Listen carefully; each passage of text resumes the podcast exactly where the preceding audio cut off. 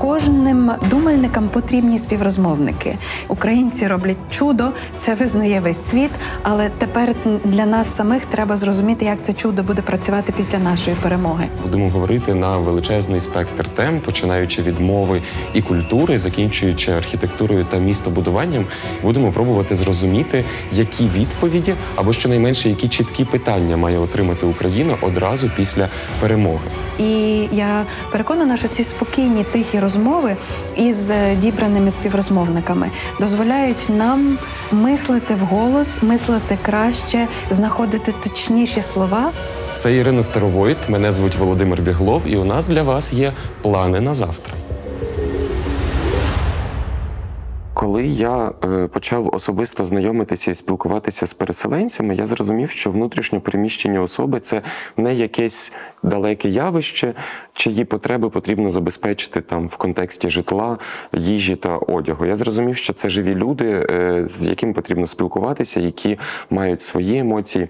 І от е, власне під час сьогоднішньої розмови мене прошибло, коли я зрозумів, що справді біженці і біженки це не просто натовп людей, це історії мам, історії дітей. І мене дуже вразила розповідь про мертві іграшки, які померли, і яких дитина більше не хоче брати, бо вони з нею не житимуть. Також я не перестаю думати, що це не перша воєнна історія мамівства і не остання. Так було, так є, і люди не навчилися жити у безконфліктних райських умовах.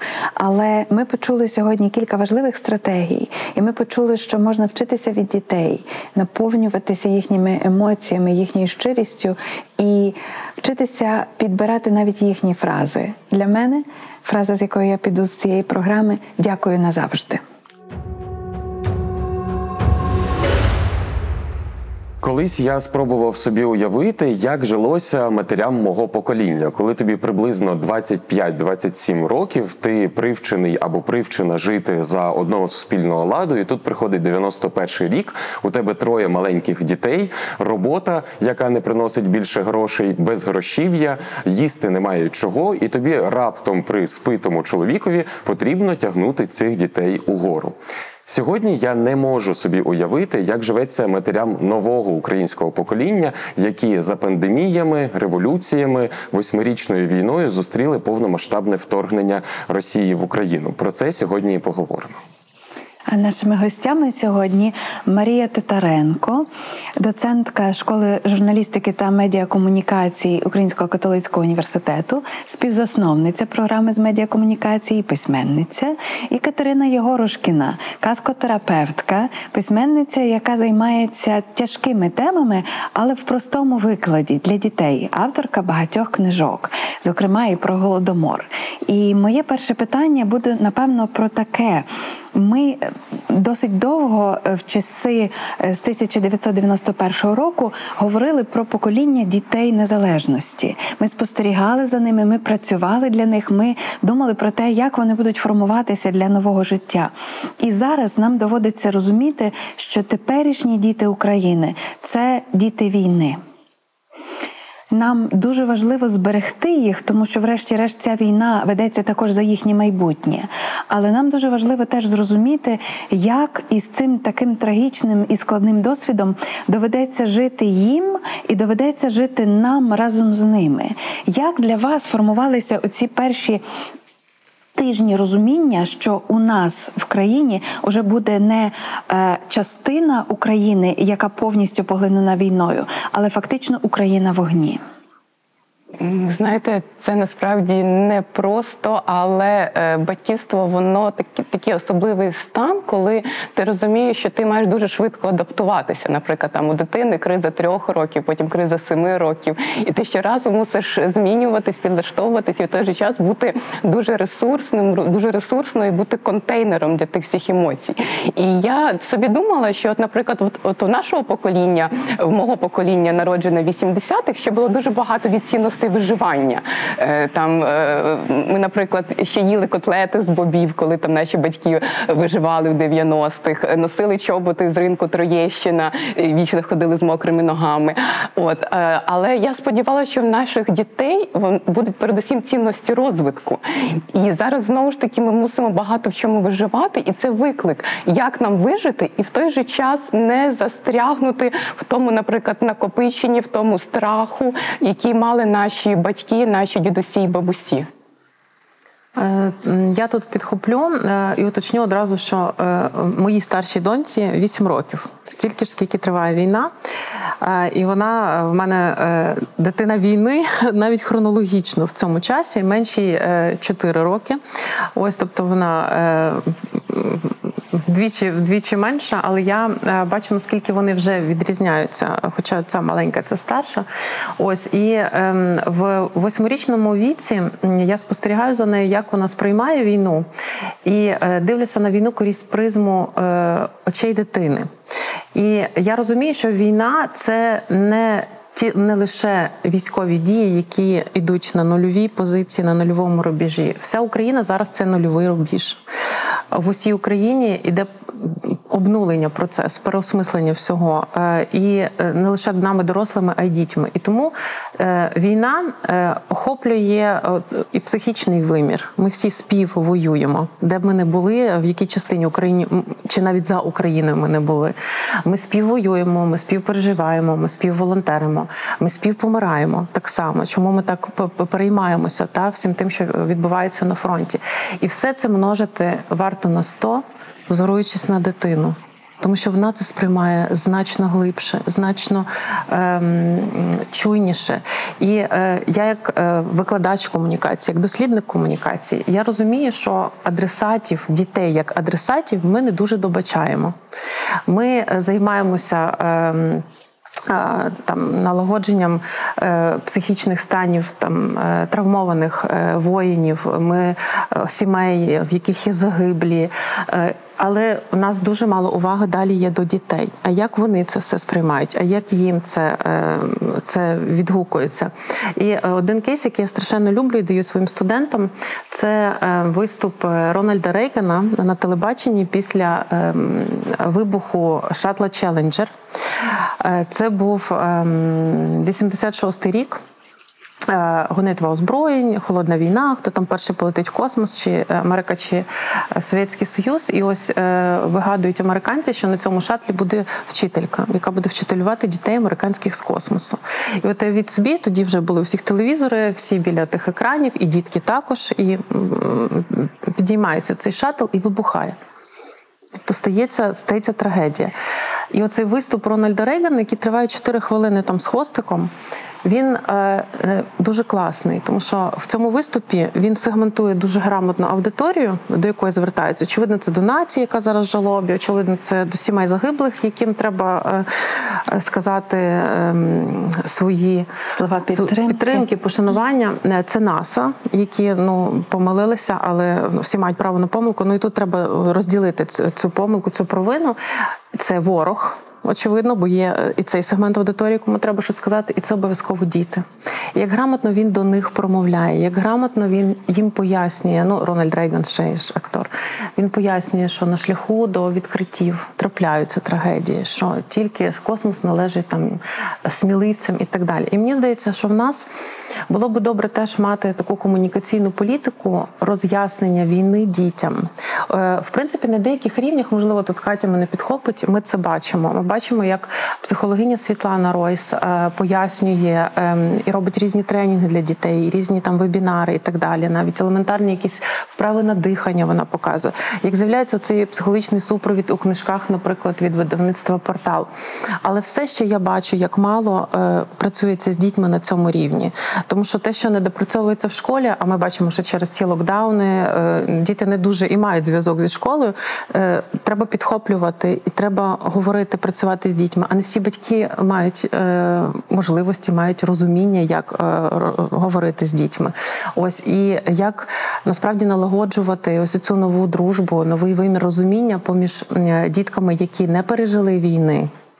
е, фізично, і поміж тими, які приїжджають з деокупованих, наприклад, територій, чи тоді були вимушеними переселенцями, внутрішньо переміщеними особами, які мають цей досвід війни, і вони, вони мають ці різні досвіди, і як ці досвіди е, між собою е, грамотно, лагідно от пояснювати, як е, вчити розуміти. Ми дорослі не завжди розуміємо, ті, хто не пережив війну. Я думаю, перш за все, для того, щоб спілкуватися з дітьми на такі складні теми, треба самонаповнюватись і розуміти, що ми хочемо сказати. Тобто поговорити з собою на певну тему і подумати, які слова будуть якраз доречні для цієї конкретної дитини. І е, тут дуже важливо, оскільки діти вони програють через гру, через спонтанність, а людина в травмі, е, доросла чи дитина, у нас відключається уява. Ми не хочемо грати, ми не можемо бути спонтанними. Ми стаємо заскорузлими. Ми переходимо в режим виживання. І тому відновити в собі оцю дитинну спонтанність, радість, гру, е, знайти собі джерела ресурсів, чим ми можемо наповнюватись, чи спогляданням природи, чи малюванням. Здавалось би, це якась зайвина в такі важкі часи, але це необхідні для виживання. Ми просто не виживемо, якщо ми не будемо наповнюватися. І от діти дуже відчувають, чи ти приходиш до них порожня, чи наповнена. Чи мої діти, яким от 8 років і 3 роки, знову ж таки, теж діти війни. І чи це діти, до яких я приходжу проводити каскотерапію. Е, Я працюю з е, переселеними дітьми. Це було і в Україні, і в Польщі, і вони трохи відрізняються ще залежно від того етапу, е, чи це свіжо евакуйовані діти, чи це вони вже якийсь час адаптувалися. От дуже насправді цікавий важливий досвід, і я відчуваю, як він потрібен. І щоразу, коли ти приходиш в нову групу, не знаючи дітей, потрібно настільки от їх відчути, настільки бути включеною в погляди, в якісь жести, міміку, для того, щоб е, не ну уникнути ретравматизації, для того, щоб щось таке не сколихнути, не нагадати, що дитині буде боляче і підуть якісь там флешбеки. От і ну і це справді такий виклик. От діти, наприклад, в Польщі дуже цікавий момент. Вони вже якийсь час там адаптувались, кілька місяців, і е, вони ство- створюючи своїх персонажів, створюючи їм страхи, суперсили, е, діти дуже боялися, що їх вирве з корінням. Тобто вони малювали дерева, плоди, і саме цей образ коріння, яке може вирвати чи вітер, чи хтось прийде і вирве. І ми вигадували якісь суперсили, які допоможуть цьому корінню втриматися. Навіть пам'ятаю, був один мухомор, який боявся, що його вирвуть, і діти придумали там ну, суперсила отрута, а комусь дуже глибокі коріння, а комусь друзі для якогось дерева. Там був е, зубр, друг, який допоміг це дерево підтримати, щоб воно не впало від сильного вітру. От а наші діти, наприклад, в Івано-Франківську, е, я дуже пригадую одну дівчинку, яка з Запоріжжя була щойно евакуйована, і сказала, що коли повернеться, батьки пообіцяли, що подарують їй песика. Але вона каже: Я насправді хочу не песика, а вовка для того, щоб він насправді мене по-справжньому захистив. Я його назву Заза. А ще один хлопчик. Е, Вигадав персонажа, який е, дуже боявся ракет, шалено боявся, але він свій страх подолав таким чином, що він навчився на них літати.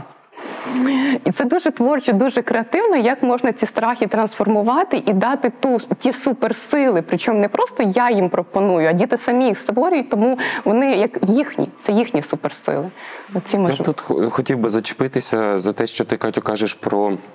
Наповнення, так це е, достатньо часто можна почути і від е, психологів, і від самих військових, які кажуть, поки у вас є можливість сьогодні жити нормальний день, живіть нормальний день, дозвольте собі цю каву, дозвольте собі цю прогулянку, чи справді подивитися на, на природу. З іншого боку, я часто зустрічаюся зараз з людьми, які ніколи не були на окупованих територіях, які ніколи не воювали, які донатять, які волонтерять, і які кажуть, я не можу собі дозволити розслабитися.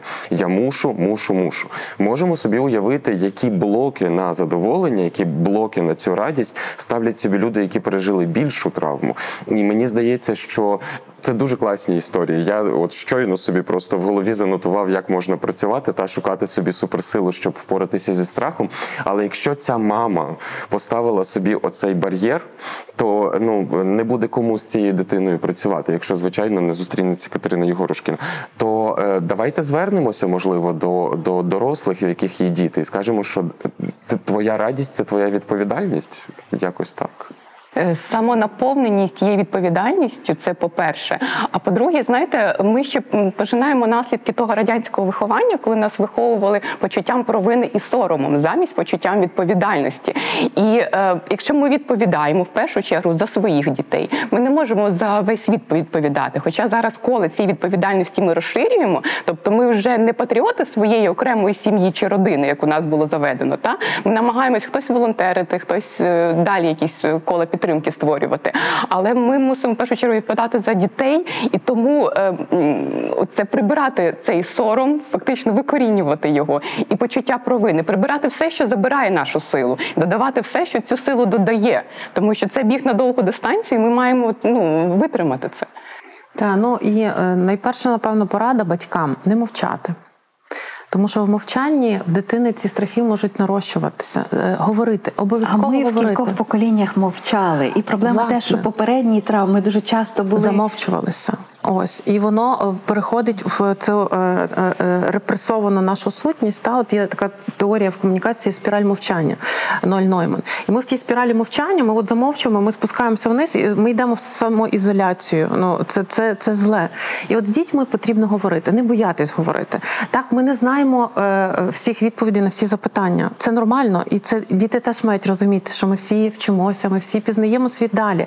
Я постійно в своєї старшої Марії питаю: а що таке для тебе війна? А е, як ти думаєш, е, та хто воює, а хто не воює? Чому ми воюємо? Ми з нею спілкуємося. Вона е, цікавезні речі мені в цьому говорить, але вона і запитує мене: мамо, а коли закінчиться війна? І в неї колись, коли вона була маленька, в неї було чудесне слово. Вона в мене така вигадлива. Після потім.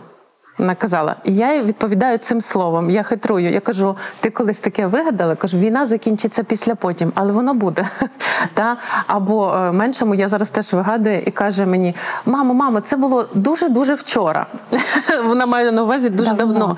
Так. І коли моя ма- е, е, дитина питає, коли почалась війна, я кажу, насправді війна почалась дуже дуже вчора, дуже дуже давно. Е, 24 лютого е, це стався вибух, це повномасштабне вторгнення, але війна і до цього була. Війна тримає вже 8 років. Але якщо ми подивимось в історію України, війна триває і триває. Ми в цій архаїчній нон-стоп війні постійно захищаємо свою ідентичність. Вона цього слова ідентичність ще не дуже розуміє. Я кажу свою українськість, бо ми українці. Вона мене запитала нещодавно: мамо, навіщо хвилина мовчання? Діти не розуміють елементарних речей. Пробуйте стати дітьми. Світ зовсім буде інакший. Світ зовсім е, е, отримає ось ці такі складні речі, які треба пояснювати просто і пояснювати. І е, от нещодавно був дуже класний допис. Я навіть е, здається, Катерині кидала Світлани Рось про цю хвилину мовчання. Що е, для дітей ця хвилина мовчання може бути так само ретравматизацією. Чому? Тому що, по-перше, е, саме мовчання це дуже складний комунікативний матеріал. Та мовчати іноді складніше ніж говорити. Мовчання ми можемо когось наказувати, але мовчання ми можемо пошановувати когось. Що робити в час у цієї хвилини мовчання? Подумати про тих, хто віддає життя за країну, е, е, про рідних чи друзів, чи знайомих, які зараз воюють. можливо помолитися. Про діт... помолитися, тобто наповнити якісно цю хвилину. Плюс розумієте, для дітей ця хвилина може тривати вічність. Вони ж не посидьки, вони ж хочуть активності. Тобто, хвилина ем, ем, ця мовчання для них може перетворитися в якусь муку. І от власне викликати вже цей спротив. І тут важливо е, пояснити та мої. Я, я своїй дитині пояснюю, що коли ми мовчимо, ми пошановуємо, бо ми спілкуємося всередині, і нас чує Бог, нас чують ті, хто загинули. Ми так спілкуємося, і це дуже важливо. Звичайно, ми не можемо е, дітей відобмежити від травматичного е, контенту, який є в соцмережах, який є на Ютубі. І моя восьмирічна дитина вже на це все натрапляє. Вона вже це скролить, якби ми не ставили якісь блоки на наші гаджети. Ось е, і вона сахається від деяких зображень. І я розумію, що. З цим теж треба працювати, це теж треба пояснювати. Ось е, я ніколи не приховувала тему смерті від своєї дитини. Тобто я знаю батьків, які там не водять на цвинтар. Я думаю, що це дуже індивідуально насправді. Ось, але я намагалася пояснити, е, та що є е, великий наш рід. Ми ж тягнемося. Ми, ми це, це кров, яка триває, яка триває. І коли ми приходимо на цвинтар, я пояснюю, що тут твоя прабабуся. А ось тут могилка маленької такої лілочки, яка в 4 чи там 8 місяців померла. І це зовсім маленька могилка. Ми клали туди хризантеми, які були більші за саму могилу. Звичайно, в дитини є запитання, але це треба так робити, щоб в неї не з'являвся страх, не вирощувати фобії е, в дитини. І от знову ж таки згадаю Світлану Ройс. Ми колись працювали з її книжкою про е, як вона називається життя і смерть. Таємниця життя і смерті. Таємниця життя і смерті. Е, Я переживала, чи ця книга ще не є за, е, е, зарано для моєї тоді семирічної Марії. І там є один тренінг. Ну, по-перше, книгу треба було прочитати до того, щоб читати з дитини, щоб батьки приготувалися. Це теж дуже важливо. Якщо батьки не вміють, консультуйтесь, дивіться. Іноді в книжках є підказки. І там є один неймовірний тренінг намалювати коло життя. Моя дитина вже рік. Пам'ятає це коло життя і час від часу мені це згадує. Отже, потрібно малювати коло. Ми взяли величезний аркуш паперу, ми взяли такий тазик, при, приліпили, обмалювали, щоб красиве коло було. І в цьому колі життя ми сиділи всі разом, всією сім'єю, навіть наша малявка там щось халякала. Ми малювали те, що сповнює наше життя. Е, Гори, в які ми їздимо, е, малювали якісь гойдалки, які ми любимо, кота, який в нас живе. Ну, словом, от наповнили цю нашу планету, наше коло життя, всім, всім, всім, от що нас е, тішить, радує, цукерки, звичайно, що друзі і так далі. Е, море, на яке от вона мріє вже кілька років поїхати, але не вдається. І далі за цим тренінгом ми перевертаємо коло, а там воно біле. А оце смерть, там, де вже немає цього всього. І ми там нічого не малюємо. І коли ми перевертаємо назад це коло, ми знову бачимо, яке наше повне життя, і як варто цінувати оцю мить життя, то, що в нас є. І я пригадую, коли ми перевернули, перегорнули на, на це біле, і моя дитина хо- хоче заповзялась там щось малювати. Я кажу, ми лишаємо це, ми не знаємо, що там є. Ми можемо здогадуватися. Е, Я потім подивилася, вона таки намалювала на звороті. Вона намалювала тих бабусів, дідусів, яких з нами немає, кота, якого з нами немає. Тобто вона наповнила спогадами от, оце от такий білий простір. І як на мене, от такі тренінги вони привносять надію. От те, що ми можемо. Е, От е, Катя колись гарно сказала: ми не можемо бути порожніми біля дітей. Ми маємо бути самі наповнені. Ми маємо розуміти, що час із дітьми має бути якісний. От те, що постійно спостерігаю, ми втрачаємо якісну комунікацію. Колись моя дитина так мене просто за рукаво відсмикнула і каже: Ти чуєш? А я що? Каже, я тебе питаю, ти мені кажеш, угу, угу, угу. Оце комунікація, угу. Оце наша батьківська комунікація сучасна, коли ми в гаджетах, ми працюємо, ми за комп'ютером, ми ще щось, ще щось. Наша дитина стає screen, все щось другорядне, воно біля тебе приходить, тебе смикає, хоче бавитися і так далі.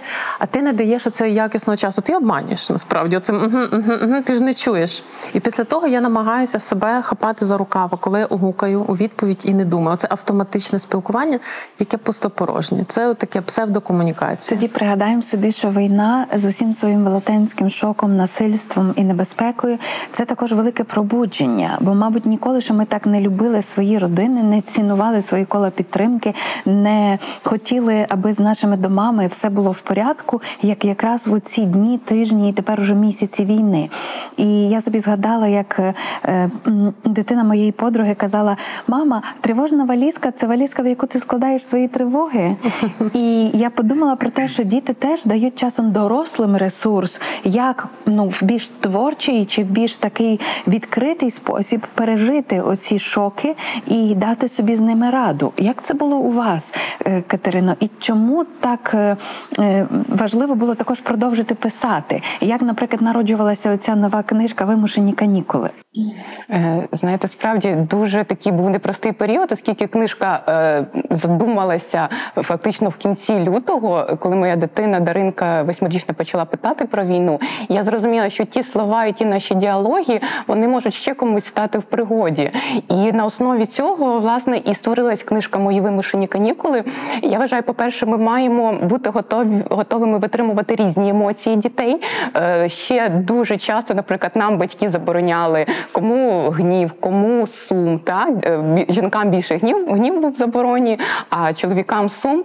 А зараз ми маємо бути готові витримувати і емоції наших партнерів е, сумні, гнівливі, і так само от емоції дітей. Тому що дитина може ні з того, ні з цього, здавалось би, розплакатись, а на те є якась причина, щось вона побачила, щось е, зрозуміла. От і. Тому ми маємо ще подумати, як найефективніше нам застосувати свої здібності. Я знаєте, думала піти сітки плести, там потелефонувала в Карітас, е, спитала, чи треба волонтери, там ще кудись. Але я зрозуміла, оскільки в мене є досвід е, написання книжки для дітей про голодомор, і цей досвід, скажімо так, успішний. Е, За книжку було розроблено уроки для шкіл, і діти дуже гарно сприйняли цю книжку. І я зрозуміла, що мені вдається говорити з дітьми на складні теми. І ну, варто цим скористатися і створити такі книжки. І перша була мої вимушені канікули, і от днями я працювала ще над однією книжкою вже про деокупацію, теж для дітей. Мене тут е, питання, якщо ми зараз говоримо вже про е, ігротерапію, так е, і, і так далі. Я просто згадую, що ну, я ж виховувався батьками, сформованими в радянському союзі. Які в нас були іграшки, пістолетики, солдатики, воїнушки, казаки-розбойники і так далі, і тому подібне. Тобто, фактично. Е, Оці ігри вони базувалися на Другій світовій війні, на тому досвіді, який пережили різні народи, і український народ найбільше очевидно. Чи е, коректно зараз бавитися в воїнушки, е, купувати дітям пістолети і бавитися солдатиками? Чи навпаки цього бажано уникати?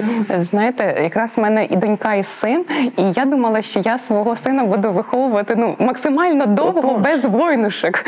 Але він час від часу бачить якісь уривки новин, і все ж таки якісь пару танків ми йому купили. Він тим бавиться. Він звичайно це по-дитячому сприймає. Для нього це півпав, це все дуже позитивно. От а донька вона дуже програє війну, тобто вона грає, грає її емоційно. Вона якось так її осмислює. Зараз пригадала гру, коли вона взяла своїх ляльок, запихнула в таку машину, що аж ноги стирчали, і каже: Ми будемо гратися в евакуацію. Ці лялі евакуюються з Маріуполя. І потім вона сказала таку фразу: Мамо, давай е, так пограємось, ніби вони вижили. Я кажу, давай. Е, Я постійно спостерігаю на майданчиках, хлопці бавляться зараз у війну на цьому е, е, рівні, напевно, вищому в апгрейді, ніж порівняно з твоїм поколінням, тому що вони вже використовують ці всі назви: гради, там оця джевеліни, і от в них вже такі сучасна дуже гра з війною. Дівчата радо з ними бавляться, бігають одні одних, стріляють. Я спочатку це е, намагалася зупинити. Мені було забагато тої війни ще й на майданчиках. Але пізніше зрозуміла, що вони теж мають програти цю війну для того, щоб щось для себе зрозуміти, для того, щоб ну відчути. Все таки діти вони ж е, дуже часто ем, формуються програючи якісь рольові моделі. І тут вони Відіграти. е, вони. Е, Та вони от відіграють це, е, причому вони так входять в ролі, в них реально от, от вони там стріляють, та там хтось поранений, їм треба допомогти. Це вони так входять. А Бо я них ще зараз місія з порятунку світу. Так. Рятують дорослі, рятують їхній великий світ, а вони рятують цей свій малий світ. та і в мене е, дві дівчинки. В нас нема в хаті жодних там пістолетиків, танків, солдатиків. Але я була дуже заскочена, коли моя дитина намалювала Путіна. Причому в неї є такий жарт. Мені це дуже сподобалось. Я тепер це всім кажу, що Путін це просрочена людина. От вона колись таке сказала, мені це дуже сподобалось. Вона намалювала Путіна, приліпила його на стіну е, якимись там е, цими е, боже мій, чим Кнопками. Е, не кнопками. а Менше з приліпила до стіни, і в нас є кульки, багато кульок таких. е, І вони сидять двох, і того Путіна розстрілюють кульками і і вдаряють. Вони всю стіну нам понищили і Путіна вбили. Та ось, тобто, от е, є ось такі ігри. А я от повернуся до книжки Вимушені канікули, оскільки я нещодавно модерувала зустріч з Катериною, мала нагоду ще до публікації цієї книги мати в PDF. І моя дитина прочитала цю книгу, і я помічаю, як цікаво їм теж прочитувати ось ці досвіди про війну. Бо е, вимушені канікули пише дівчинка. Скільки вісьмирічна чи скільки 8-10 років, Тобто її однолітка, яка пише про війну, про те, як вони ховаються в підвалі. А ми теж це робили. Про те, як вони там е, там чи їдять, чи знайомляться з сусідами, і ми це теж переживаємо. Оце впізнаваність досвідів. Вона так гарно резонує. І моя дитина дуже і дуже перейнялася цією книгою. Вона е, розплакалася, коли мама цієї дівчинки теж починає плакати в книзі і розповідати, що не всі дітки повернуться з вимушених канікул. І я тут розумію, що моя дитина ще не розуміє все, що там написано. Тобто, це вже для дорослого читача. Улюбленою книгою моєї е, старшої зараз є е, війна, яка змінила Рондо. Вона неймовірно її любить е, е, і, в- читає. Тобто, це теж це книга про війну. Ось Е, ще одну книгу, яку поки що ми не мали, але дивилися в електронному варіанті. Це Лариса Денисенко Діти повітряних е, тривог. Я спочатку спочатку постійно казала діти тривожних небес. І так собі запам'ятала. Діти повітряних тривог. І це теж ті історії, які зараз дуже резонують. І я помічаю, що в моєї дитини лежить дуже багато різних книжок. Є такі добрі, геть не про війну. Вона їх зараз не читає. Я, наприклад, як доросла, я не можу читати зараз про війну. Мені складно. Тобто мені забагато. От в мене лежить Світлана Олексієвич у війни обличчя на жіноче. Я все хочу ще раз взяти і вже з інакшої перспективи подивитися цей текст. І я розумію, що я не можу. А моїй дитині навпаки, оце зараз цікаво. Ось такі речі, і вона постійно щось питає про війну. Тобто, ось оце от взаємне збагачення, якісь отакі ем, розмови, повертаючись до, до питання, та от як працювати з дітьми, це дуже і дуже потрібно. Але ми маємо це усвідомлювати. Я от хочу ще один кейс згадати. е, Який я даю своїм студентам на комунікаціях, які страшенно люблю. Він такий топ номер один, і я в книзі про нього пишу. Це виступ у сенаті е, американського відомого телерадіоведучого дитячого е, Фреда Роджерса. Е, Це був 69-й рік, е, В'єтнамська війна. Війна, тобто та і знову ж таки холодна війна, і всі кошти йдуть туди. А йому треба відбити на свою дитячу телерадіопередачу 20 мільйонів доларів. Ну в це не вірить ніхто, крім самого Роджерса. І він приходить в сенат, е, і він бачить суддю. Видно, що суддя для галочки, задля галочки зараз це все послухає. І- Фред Роджерс одразу щитує м, з обличчя, що він не буде читати, він прибирає е, свої сценарії, те, що він написав. Він каже, я не буду це читати там і так далі. Він починає говорити від себе. І е, за якийсь час цей е, куленепробивний фейспалмовий суддя він каже: ну це вперше, що е, по мені бігають. Е, Сиротинці з шкірою. Клієнт готовий, і пізніше він сказав: ну це прекрасно, це прекрасно. Так виглядає, що ви отримали під 20 мільйонів. Але про що говорить власне Роджерс в цьому виступі? Дуже коротенькому, на кілька хвилин. Про е, опіку дітьми і про найважливіше драму дитинства. Оце ця драма дитинства в його е, інтерпретації, вона насправді дуже зачіпає. І він каже: так, звичайно, е, важливо показати війну, там що хтось когось там дубасить. Він говорить такою дуже дитячою мовою, бо він звик працювати з дітьми. Але нам важливо дітям показати драму їхнього дитинства на елементарних прикладах. І він зачитує неймовірний вірш. Я все хочу знайти когось перекладачів, хто би гарно переклав цього вірша, бо я би його і собі читала, і своїм дітям читала. Вірш про те, як боротися зі своєю злістю. І починається він так: ну що робити, коли ти такий злий, ти такий злий, що ти готовий когось вкусити. І от все, що ти робиш, все не так. І от він говорить, говорить, це, це прекрасно. І наприкінці він говорить: адже кожна дівчинка це майбутня жінка, а кожен хлопчик це майбутній джентльмен. І він так це красиво подає. Він, він так цю драму дитинства показує. Я от тільки от тепер від повномасштабного е, вторгнення я зовсім інакше починаю розуміти цю драму дитинства. Наскільки справді важливо нам на різних простих рівнях, на рівнях е, е, книжок, це дуже важливий рівень, на рівні розмов, на рівні свого прикладу, бо діти беруть з нас приклад, вони з нас списують. Це наші е, ксерокопії, апарати, які копіюють, показувати і, і з цим працювати, не відкладати, не замовчувати. Працювати наживо дуже складно, бо це все нон-стоп. Кожного дня ми отримуємо яку, яку, якусь новину. Кожного дня є якась ну травматичні якісь досвіди, які дуже на нас впливають насправді. Але ми мусимо розуміти, що коли сказала Тамара Горіха Зерня, авторка доці. Ми поплачемо потім. Ми відклад... ми оплачемо всіх. Ми потім зараз, що нам треба воювати. Е, зараз треба тримати себе в руках. Але мене переслідує думка, навіть мучить ця думка, е, щоби ем, створюючи цю паралельну реальність казкотерапії, в тому числі для дорослих, оцих історій, історій про перемогу, історії про зусилля, яке треба докласти, аби ми також ну якби не вводили себе в оману і в ілюзію. Я думаю весь час про цей фільм, такий важливий, так на основі роману. Е, Ля віта е белла, так життя прекрасне. Наскільки це взагалі можливо, і наскільки це виправдано тримати зараз наших дітей у думці, що все, що відбувається, є в якійсь мірі, ну скажімо так, е, частиною реальності, яка нормальна, тому що іншої в нас немає. Нам треба пережити і цю реальність, і цю війну. Е, Знаєте, я думала е, десь на навесні, що ми е, виховували своїх дітей не для війни. Тобто, наприклад, ми виховували їх дуже емпатійними. Коли там випадково якийсь жучок, не наступи, будь ласка, не рви листя дерева, якщо це тобі не потрібно. Я думала спочатку, що це неправильно. А тепер я розумію, скільки ми будемо мати травмованих людей, і як нам потрібні будуть такі от наші діти, які підростуть, емпатійні, люблячі, для того, щоб допомогти полікувати ці травми. Ми маємо, тобто, ми зараз вирощуємо те покоління, яке допоможе нам впоратись з наслідками цієї війни. І тому я вважаю, що ми все робили правильно, і власне добре, що ми наповнювали саме цими цінностями любові, розвитку і емпатійності. Мені здається, я тут від себе додам, бо ви коли запитували, я подумав, е, це те, про що ми говорили з Віталієм Роденьким Мирославом Мариновичем. Це не виживання.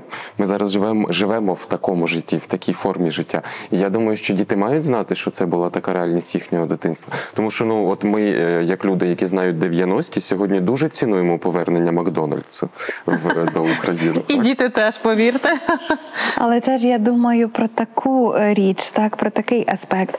Коли ви коли ти сказала Катерино про емпатійне покоління, може і це частина пояснення, чому саме ці діти беруть зараз таку участь у волонтерстві, чому вони відчувають себе причетними, чому вони хочуть зробити надзусилля, якийсь подвиг на конкретно своєму місці для того, щоб ця спільна справа стала справою перемоги, виграшною справою. Так, і оскільки ми їх виховували більше на таких демократичних цінностях, нас ну вже мало кого лишилося той авторитарний стиль виховання, так то ми часто слухаємо своїх дітей, прислухаємося до них. Ми менше нав'язуємо, а більше є як і спостерігачами, і на такому сердечному рівні рівні учасниками, учасниками, учасницями їхнього життя. І щодо драми дитинства, я знаєте, якось йшла з своєю донькою прогулятися, бо я намагаюся їй окремо від меншої дитини приділяти якісний час. І е, вона каже: Мамо, я з собою візьму папірчик. Е, я кажу, навіщо? Ти щось будеш записувати? Вона каже: Мамо, я вже записала це прізвище, імена всіх моїх однокласників і однокласниць. Я буду їх е, повторювати, щоб не забути. Оскільки діти зараз, знаєте, змінюють школи, е, змінюють часто міста і навіть країни проживання, і це теж дуже важко. Хоча зараз ми бачимо, наскільки ми сильні, наскільки ми адаптивні, але ці моменти вони все одно лишаються. І діти вони є творчими, вони намагаються якось це переосмислити і. Знову ж таки відіграти. Е, Якось ідемо з Донею, і вона говорить про лікарів. каже: напевно, лікар, який лікує ротик, це мав би бути ротолог, пупчик, пополог, там попу, пополог. А каже, міста полікує е, містолог. Я кажу, донечко, а країну нашу хто полікує? Вона каже, українолог. Ну і от такі от речі, знаєте, вони ти розумієш, що дитина все розуміє, вона все чує, але вона наповнюється таким світлом, яке допомагає і нам, дорослим, впоратись з тими наслідками. З українознавцями вже е, все зрозуміло. Тепер нам потрібні українологи. А що ви бачили цікаве у е, спілкуванні наших українських дітей із дітьми в тих приймаючих країнах? Якісь е, сюжети про це е, вже існують? Як е, е, діти із досвідом такої величезної загрози і такого величезного шоку у цих приймаючих суспільствах дають раду у своїй віковій групі? Я мала лише нагоду кілька разів спостерігати, оскільки я місяць була в Польщі на мистецькій резиденції. І з одного боку, е, наприклад, е, поляки вони досить емпатійні, вони багато всього розуміють, але все одно ти розумієш, що наші досвіди вони не можуть бути синхронізовані, оскільки вони дуже різні. І е, попри все розуміння, ну діти інколи чуються не в своїй тарілці. У мене є питання. Ви сказали, що діти наповнюють е, світлом наші історії. Я хочу поговорити про ту категорію людей, які вже не світло, а сутінки. Про підлітків, очевидно, е, тому що вони по-своєму переживають цю війну. Це теж оця криза, так трьох семи, а далі початок іншої кризи. Як тут бути? Тому що це вже не. Дозволю собі припустити, що це вже не просто якась історія, в якій ми живемо, з якої ми вийдемо. Це е, твоя особиста історія, твоя особиста перша трагедія в житті, і це те, що мені здається, впливатиме потім на стосун на твої стосунки з іншими людьми, з самим собою, самою собою. На що звертати увагу, коли ми спілкуємося з підлітками? Е, Я не про підлітків скажу, а про категорію, з якою безпосередньо працюють, це студенти. Дуже часто вони нагадують, що підлітків, Пізні але мені підлітки. здається, та вони вже такі. Ось е, я спостерігаю, як вони е, приймають війну, як вони переосмислюють. Скільки я викладаю такий курс креативне письмо, і зазвичай ми на цьому курсі пишемо на довільні теми в різних жанрах. Наприклад, в жанрі художнього репортажу, в жанрі есеїстики, в жанрі авторської молитви. І взоруємося на Януша Корчика. В нього є чудесна книга Молитви тих, котрі не моляться. Там молитви радості, молитва немовляти, молитва повії, молитва вчителя. Прекрасні. Або ем, Єжа Фіцовського молитва до святої Воші. От, е, і такі тексти беремо. І от я власне от е, зупинюсь на цьому жанрі. Я побачила, як війна увійшла е, в їхній творчий світ, в їхній спосіб мислення. Кожна молитва от минулого семестру це весна. Це вже це е, війна. Це ми ще в стадії дуже часто е, ще багато хто в стадії шоку неприйняття заперечення. Дуже деструктивні ці щаблі аж до прийняття і дії. І от, власне, чи не кожна молитва була про війну? І молитви були чудесні. До речі, їх можна прочитати в нас на сайті школи журналістики і комунікацій. Була молитва військового, і ця молитва дуже обійшла Фейсбук однієї нашої студентки Анастасії Галюк. Прийом, прийом, чи чути мене Боже? І як солдат говорить по рації з Богом. Інша е, молитва була ем, молитва ракетолюба про ракети. Інша молитва була молитва бронежилета, який молиться за те, аби зберегти життя е, українському військовому, і який молиться, аби бронежилет його побратим, товариш е, на ворозі е, розбився там і так далі. І розумієте, і це все, і дуже багато тексту, де більше запитань. Ніж відповідей, більше трикрапок. Та, це такі от е, еліпсиси. Тобто, ну, Білі діри, які вони теж поки що не можуть наповнити е, розумінням того, що відбувається. Тобто, от крізь тексти я одразу відчула, такого ще не було, бо я вже викладаю е, цей курс ну більше 10 років, і це завжди дуже різноманітні теми, та завжди якісь там про щастя і так далі. Але або там чи про самореалізацію, про прокрастинацію, колись це було дуже популярно, там е, півтора чи два роки тому. А тепер це війна, і це переосмислення війни. І репортажі, які студенти писали, це теж на цей курс. Це про е, війну, про те, хто там чи воював і має досвід, про те, хто. Е, був чудесний один репортаж е, з дочкою Тайри. Ось про те, як вона переживає як дитина своєї мами, яка на тоді була, здається, ще в полоні. І це, це несподівані дуже ракурси. І мені здається, що ці екзистенційні ситуації, а війна це однозначно така дуже складна екзистенційна ситуація, криза, вони е, нас. м, вони виводять нас на це як ініціація, яку ми проходячи, е, виходимо на інший рівень. Знаєте, як є в тексті арка е, характеру, де герой має там змінитися там чи від попелюшки в принцесу, чи від якогось там неробу, в якогось там дуже крутого там трудоволіка. Ось, ось, оце найкраща арка характера. Та мені здається, що ми зараз всі.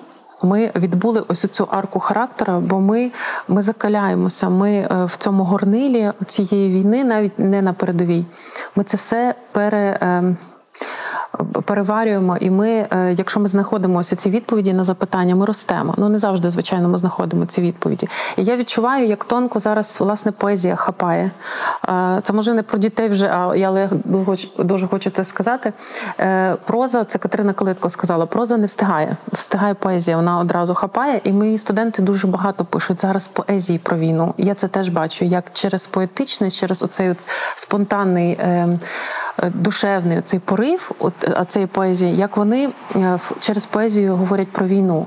От ну і я навіть дивлюся е, після фотографії цієї руки з е, Жовто-синім браслетом. жовто-синім браслетом з Ізюму, як одразу зреагувала поезія. Одразу був написаний вірш про це в Юлії Мусаковської, в Катерини Калитко і в Катерини Міхаліциної.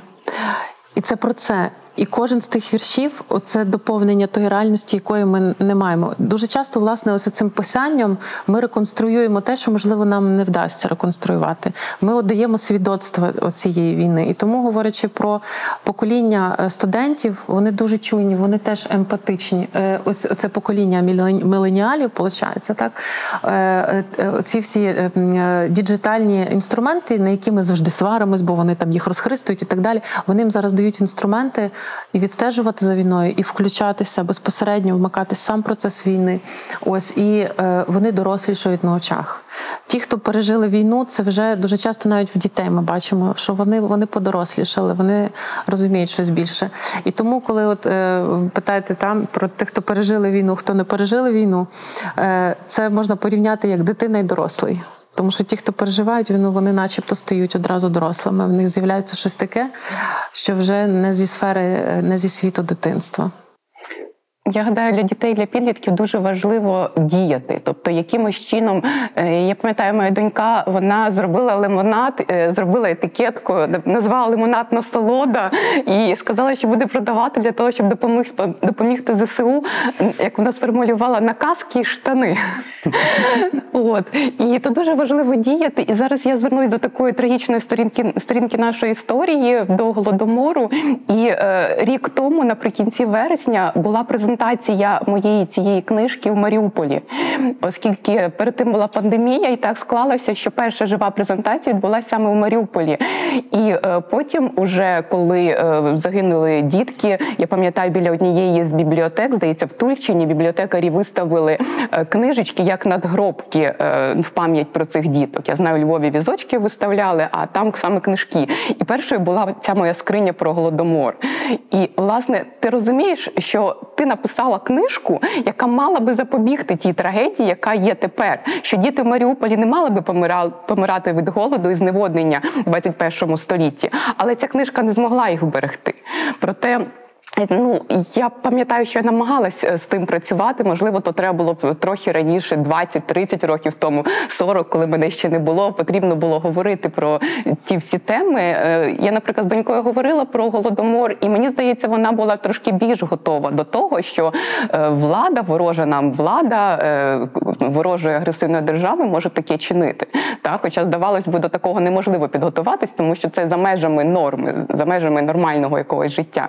І коли я з дітьми, і в тому числі з ранніми підлітками, фактично 9, 10, 11 років, це вже майже такі от підлітки е, в нинішні часи, то я проводила з ними зустрічі за цією скринею, і завжди я пропоную дітям щось зробити або намалювати, або створити. І діти і в Маріуполі, і в Києві, і в інших містах створювали свої скрині.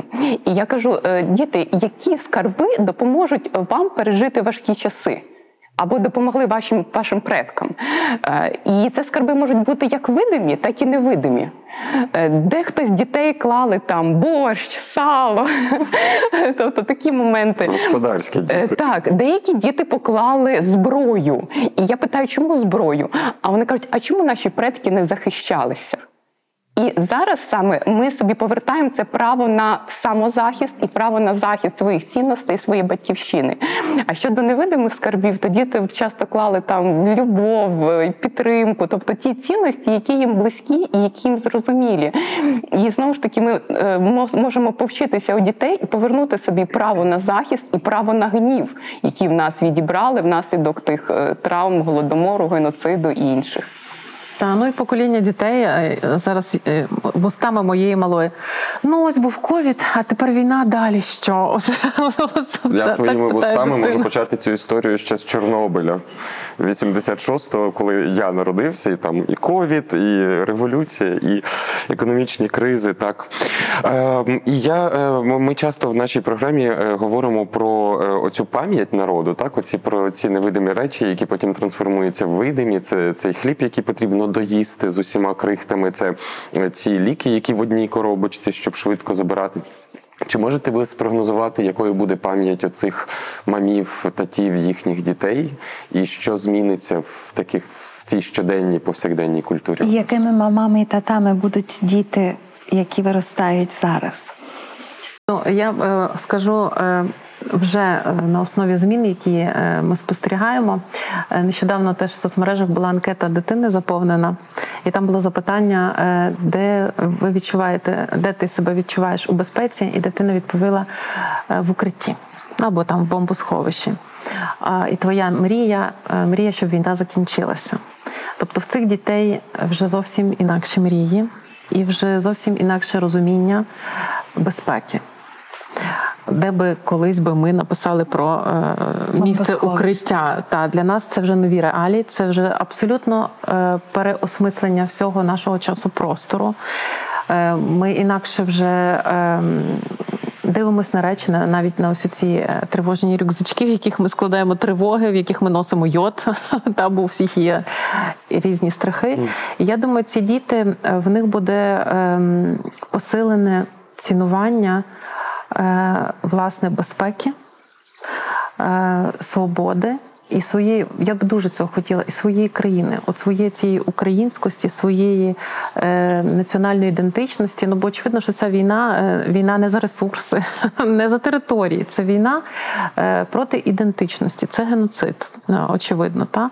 І е, дуже би хотілося, щоб ці діти, е, захищаючи це все цінували. Бо ми тоді тільки почнемо цінувати, коли ми втрачаємо. Мені б дуже не хотілося казати, що ми коли будемо цінувати, коли втратимо. Ми всі оптимісти, ми завжди кажемо тільки про перемогу. Це слово звучить у нас кожен день. Ми його намолюємо всі разом.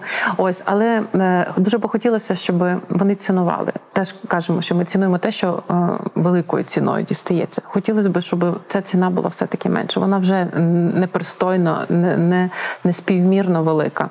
Ось і тому мені би хотілося, щоб покоління моїх дітей, коли вони будуть мамами і татами, вони прищеплювали ось цю е, розуміння, дуже свідомісне розуміння того, де ми є, в якій ми є країні, в якому ми є часі. Щоб ми розуміли, е, та е, це теж дуже важливо. Не політика втечі, а політика е, боротьби. Я, я за те, щоб це була е, позиція активна. Активної протидії, але але не втечі. От це, це теж е, для мені так важить. Е, Я гадаю, що якщо раніше українські жінки були між двох вогнів е, сім'я і робота, оскільки виборювали право на самореалізацію, то тепер є третій вогонь це війна. Я сподіваюся, що звісно все закінчиться нашою перемогою. Я в це вірю. І одним з таких хороших, е, сподіваюся, наслідків буде те, що моя дитина на Київщині, україномовна дитина, не буде чутися білою вороною у своєму класі, оскільки ми знаємо, що досі є такі от труднощі і такі проблеми саме е, з мовою і таким сприйняттям. Ви оптимістичні у цих сподіваннях? Я дуже оптимістична. Я е, іноді е, дитинно оптимістична насправді, і напевно мене це дуже рятує. Е, є, я собі так уявляю, кожного свої, напевно, якісь практики. Що в мене є поличка з моїми емоціями, як з книжками. І корінці цих емоцій це різнокольорові, і мої такі руйнівні емоції, страх, гнів, а воно все хапає, очевидно. Вони мають такі темні корінці. І от я розумію, що ось там у мене там темно-сині це страх у мене. Та от зелені корінці це спокій. Там е, жовті, там якісь е, такі е, яскраві. От у мене своя веселка є, умовно, своя шафа.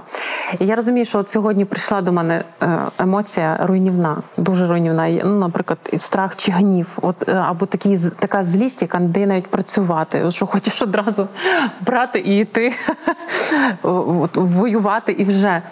Або, або такий сум, от такий сум, що опадають руки. Ну не хочеш нічого робити. Ну от без надії. От буває таке. До речі, діти це дуже відчувають. Страшенно. Колись вона мене так на, на павляк, і моя дитина засинаючи біля мене поруч. Ми вона спить поруч під час війни. Так ми вже собі придумали. Вона розплющила очі, каже: Мама, я так боюсь. Я розумію, що це мій страх, який зараз мені є. Він просто перейшов. Так, от вертаюсь до своєї полиці. Я намагаюся уявляти, що ось ця емоція, я і зараз покладу туди. Хай вона буде. Вона має. Місце бути, ну бо вона є. Ми, ми всі складні, дуже емоційно е, такі конструктори.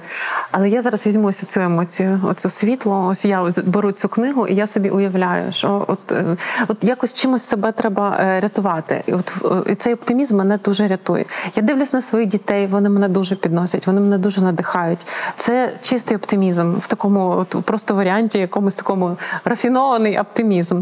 Але е, з іншого боку, от я бачу, щойно згадала, як моя дитина нещодавно на іграшку сказала: мама, це мертва іграшка. Е, я думаю, ну звідки ляж воно взялося? Ну не я розумію, що напевно ось ці фотографії ем, після. Е, Бомбардування вокзалу. Пам'ятаєте, там були ці фотографії е, наплічників з іграшками, чи там зайчик був, чи що. Ось, і я розумію, що воно все одно в їхній світ воно приходить і воно приносить ось це таке руйнівне.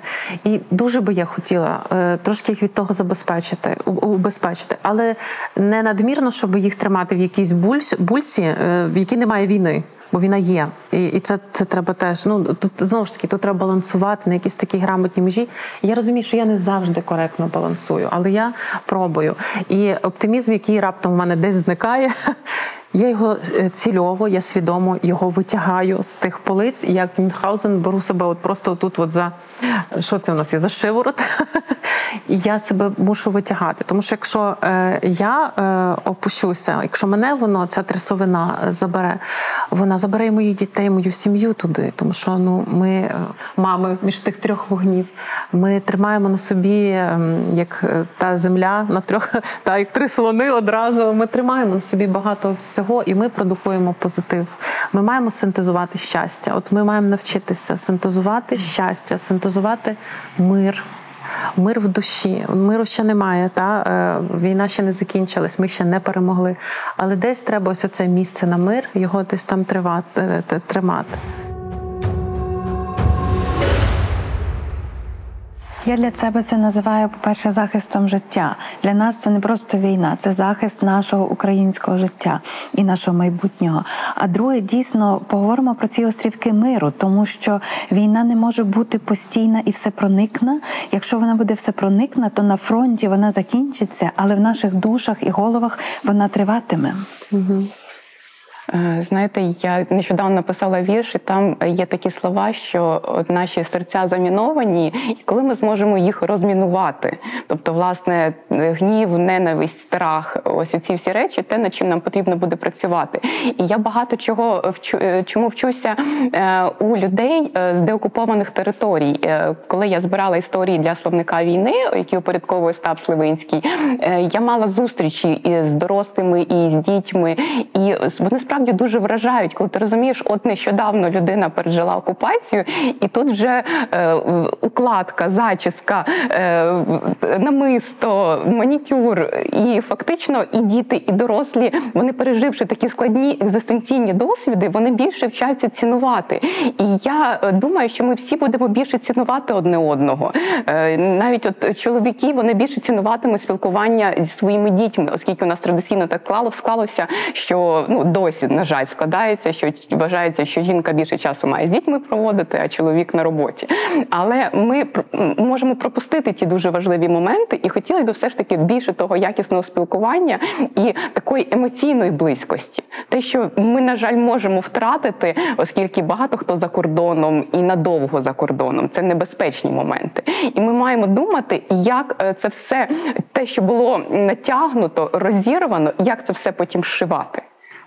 Так, і тут, тут теж е, важлива річ е, не заморожуватися зараз. От поки війна, я того не буду робити, того не буду робити. Там свідомо. Навпаки, з дітьми оцю тяглість її навіть пропрацьовувати. От там ми посадили дерево, так війна йде, дерево буде рости. І от коли воно закінчиться, е, війна закінчиться, та дерево буде далі рости, воно там далі буде плодоносити. Тобто життя триває, і життя треба далі культивувати, в життя треба вкладати. І ці островці миру, ну ми не можемо їх з тих острівців буде видно війну. Ось в чому річ. Е, Є цей полтавський художник дуже відомий Юрій е, е, Шаповал. Шаповал, здається, дуже відомі його роботи, такі акварельні, філософські. Е, Бестселер, такий робота. Його була там, де дівчинка скаче на резинці, а резинка натягнута між двох військових, які стріляють е, в різні боки і охороняють її. Це от така безпека. І одна з його робіт, де на отакій е, морській міні, отакі, знаєте, з шипами, така стоять дівчинка із хлопчиком і дивляться, як далі палає щось, якась земля, де пожежа. Це от для мене це така гарна метафора того, як яким би острівець цей не був, хоча тут прямо міна на цьому малюнку. Але з цього острівця буде видно війну.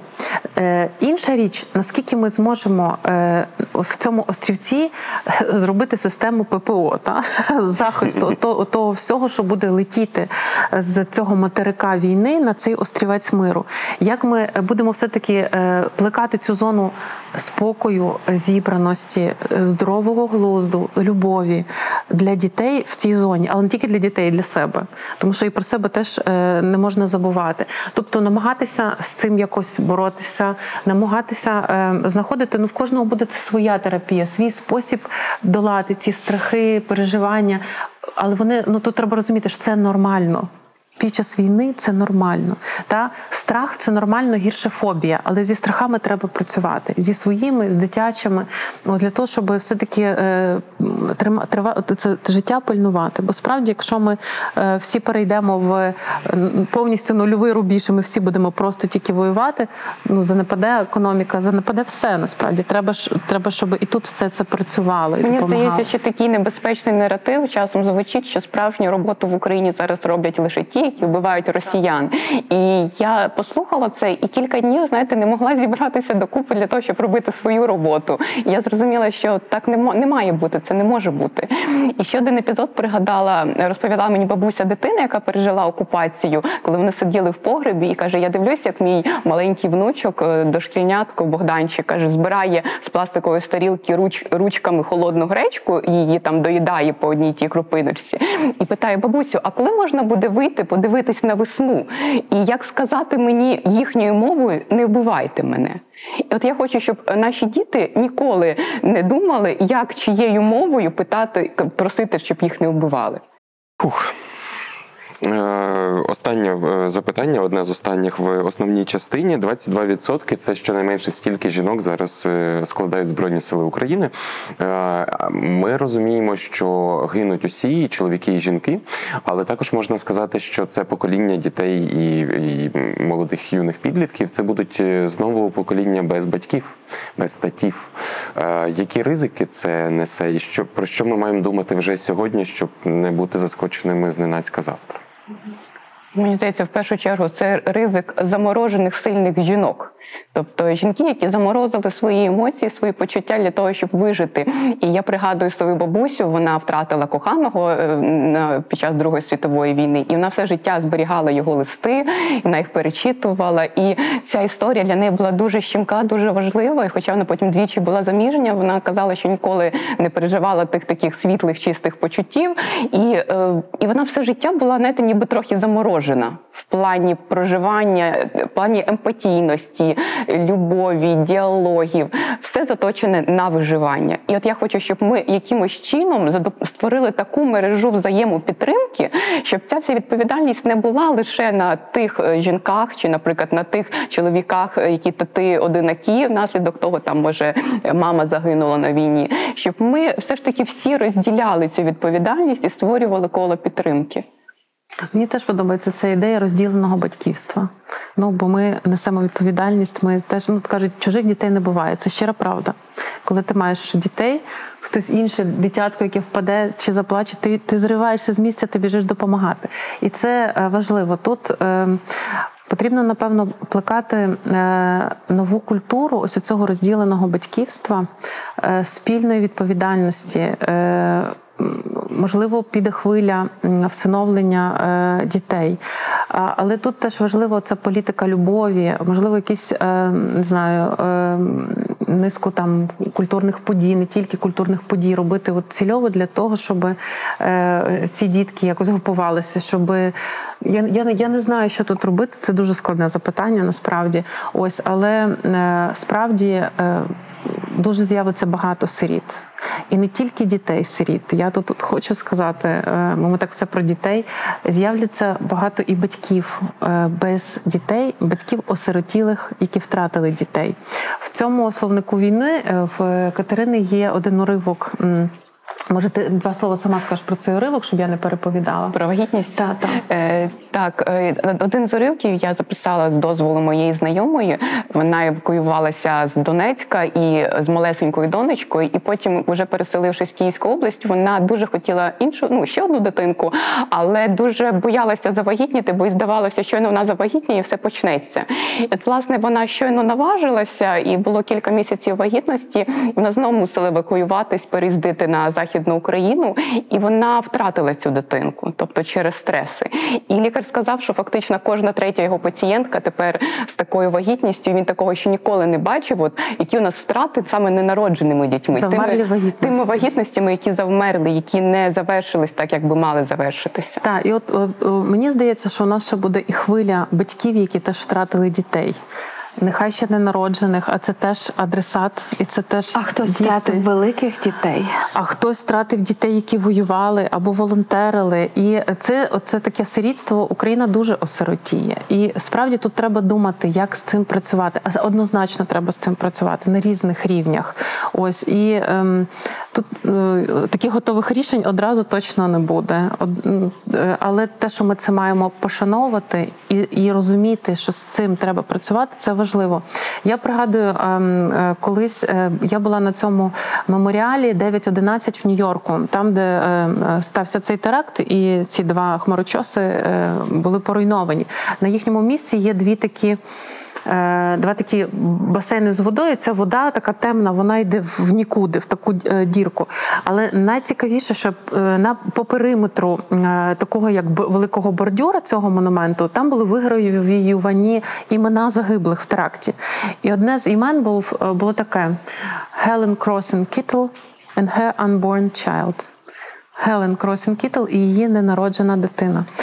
Е, Мене тоді це потрясло. Я ще тоді не мала своїх дітей. Е, Я почала навіть читати. Я дізналася, що це е, цю дитинку мали звати Патріція. Що вона мала там народитися 15 лютого чи якось в тому часі. І, і в цієї мами була обкреслена в календарику дата, коли вона мала власне народитися. І мене це тоді дуже дуже сколихнуло, тому що е, оце от Шевченко і мертвим, і живим, і ненародженим. Ось у цих ненароджених у нас ще такої культури плекання і е, розуміння комунікації теж от на цьому рівні. У нас ще є дуже мало. І тому ось у цих е, з'являється е, покоління ненароджених дітей війни, е, покоління осиротілих е, батьків як, як парадокс, покоління осиротілих дітей, і це е, групи, які однозначно травмовані, з якими треба е, працювати.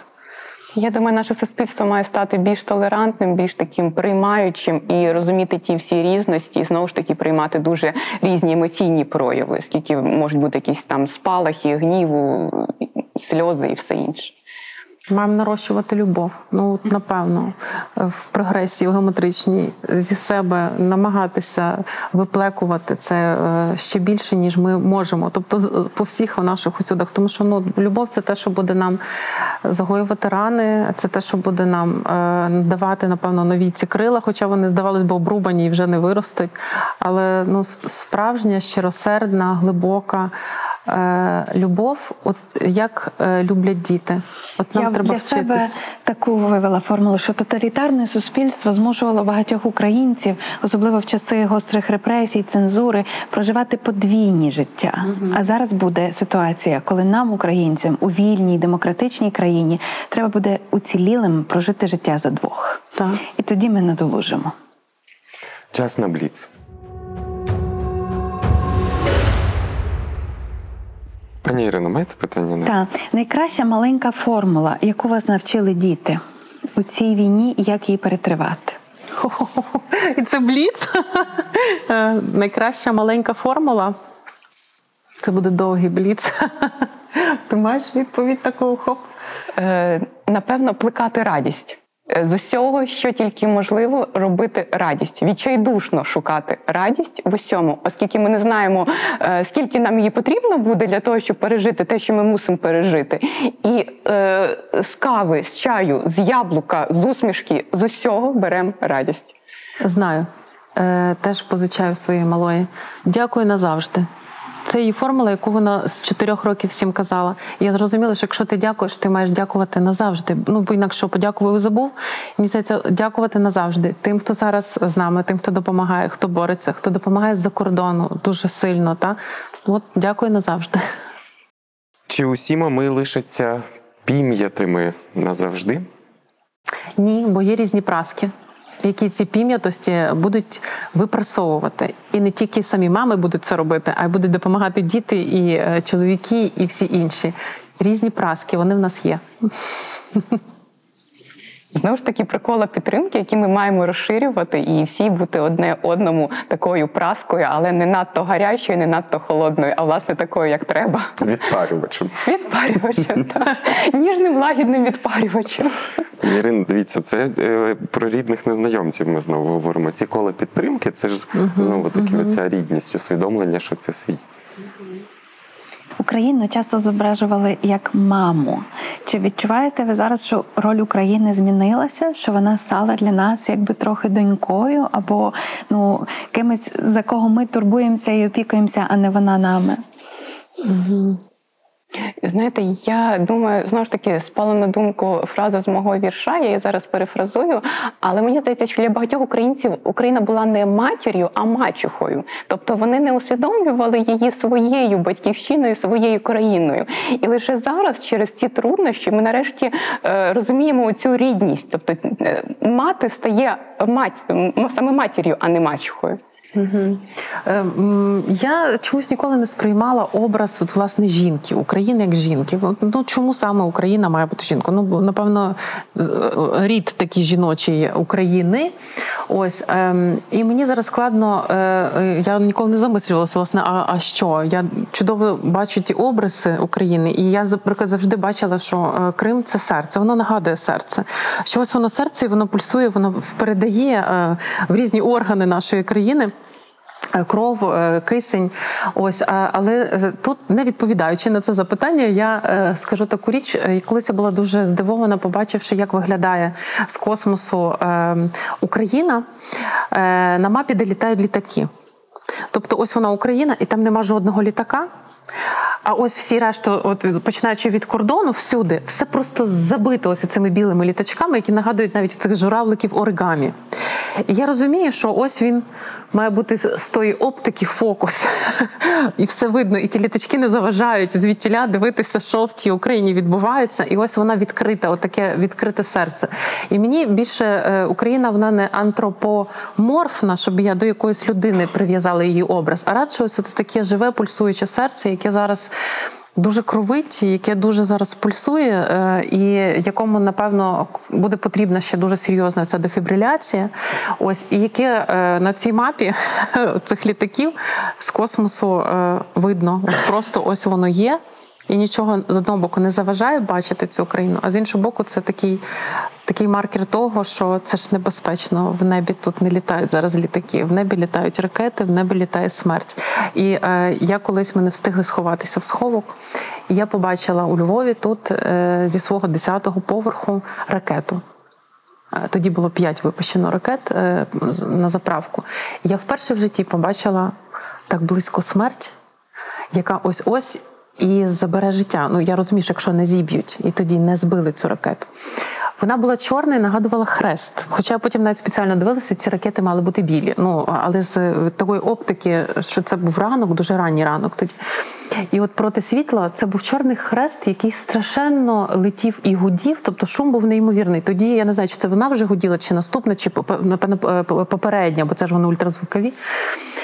І це було такий момент такого заціпеніння, такого страху, коли ти бачиш, як летить смерть. От вона летить, і далі вона там десь на обрії вона піднялася, і далі вона опустилася, і після цього був вибух. І навіть чути було вибух. Я ніколи не, не забуду ось ось цю ракету, яка летить. І я би ніколи кажуть, ворогові такого не побажаєш. Я тепер так не кажу. Тепер е, та переосмислення милосердя трошки змінилося у війні. Але я, е, я би так не хотіла, щоб наші діти і покоління наших дітей, щоб вони бачили ось цю смерть, яка летить в небі. е, Яку так видно, яка просто на відстані, ну не витягнутої руки, але дуже дуже близько. і вона ти її чуєш, ти її відчуваєш. І це щось таке, що протинає, воно летить не на тебе, але воно протинає тебе. Е, Колись е, Вікторія Меліна у вірші написала, що під час повітряної тривоги ми всі ховаємося, е, але розстріляють цей, ну, я не пам'ятаю як точно, але не тебе зараз розстріляють, але в когось же стріляють, хтось, хтось потрапить. Ось і ось оці, ця смерть, яка літає поруч, яка витає, ну це насправді. Це пережиття, яке не можна ні пояснити, ні забути, ні от зараз на ходу відрефлексувати для того, щоб якось з цього зробити якісь певні такі вже раціональні висновки.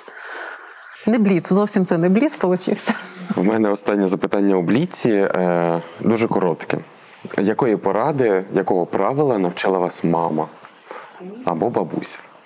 Моя мама страшенно толерантна ем, особа, і вона завжди мені казала: будь вищою. Тобто е, мається на увазі там не йди в якусь сварку, та не, там вмикайся в якісь, вибачте, срачі, яких зараз дуже багато в соцмережах і так далі. Вона мені завжди казала: е, ну це, це таке остро, тримайся остро, але будь вищою. І мені колись дуже сподобалась концепція Сергія Кримського, нашого філософа, позиція третьої правди. Наче дивися на все це з якоїсь відстані та е, аналізуй там, масштабуй і так далі. Але я зараз розумію, що це не завжди конструктивна позиція. Ось що е, іноді з цього з цієї висоти не добачиш е, того, що потрібно на, навкарачках присісти і зробити. Ось це така порада. Знову ж таки, це є про те, що ми теж маємо робити ревізію порад наших батьків і не завжди сліпо слідувати цим порадам. І часом ворогу таки бажати. Так, і іноді я своїй дитині навіть кажу: е, так, ти не підставляєш праву щоку, ти даєш здачу, і то так дуже сильно, так як можеш, мусиш себе захищати. Ось. Я думаю, одна з таких слушних порад е, того, чого я навчилася від моєї бабусі і мами, це з нічого робити щось. Я завжди дивувалася, як вони щось готують з нічого. Знаєте, і е, зараз не завжди це там про готування, про їжу, е, а це навіть от і в емоційному плані, і в житті, і е, щодо рішень. Раніше я рішення щодо школи, яку школу дитину віддати, могла рік приймати, обирати. А зараз це дуже швидкі рішення. І ти розумієш, що ідеальних рішень не існує. Е, В часи війни ти просто маєш приймати рішення. І ще одна з таких порад, яку я дала би своїм дітям, е, з поміж усіх серйозних, які я дам їм особисто, одна з несерйозних це завжди е, мати чисту голову. Тому що коли я 24 лютого евакуювалася з Київщини, перше, що я зробила, я пішла в душ і помила голову. Хоча в мене за вікнами були російські гелікоптери, і я бачила ті снаряди. Я розуміла, що таксі не їде, я піду в Київ пішки, але я маю бути з чистою головою, тому що я маю собі подобатись, навіть якщо мене ну перепрошую, приб'є по дорозі. Ось вам. На такому прям закінчили, приб'є по дорозі. Ми закінчили на чистій голові. І мені здається, що в цьому теж якась ознака. В цій програмі план на завтра ми стільки всього дізнаємося, вивчаємо і пригадуємо про українців і українок, що це чудово. Дякуємо вам, особливо за. Е, Кола підтримки за відповідальність е, наповнювати світ любов'ю, а себе радістю. За чисту голову і чисте сумління. Сьогодні про те, як це бути мамою, як це бути дитиною під час війни. Ми спілкувалися з Катериною Єгорушкіною, Марією Титаренко, Іриною Старовойт і Володимиром Бігловим. Ми закликаємо вас підтримати український сегмент Ютубу, підписатися на цей канал, лайкнути це відео і неодмінно прокоментувати його. Дякуємо, дякуємо, дякуємо. Дякуємо. Дякую.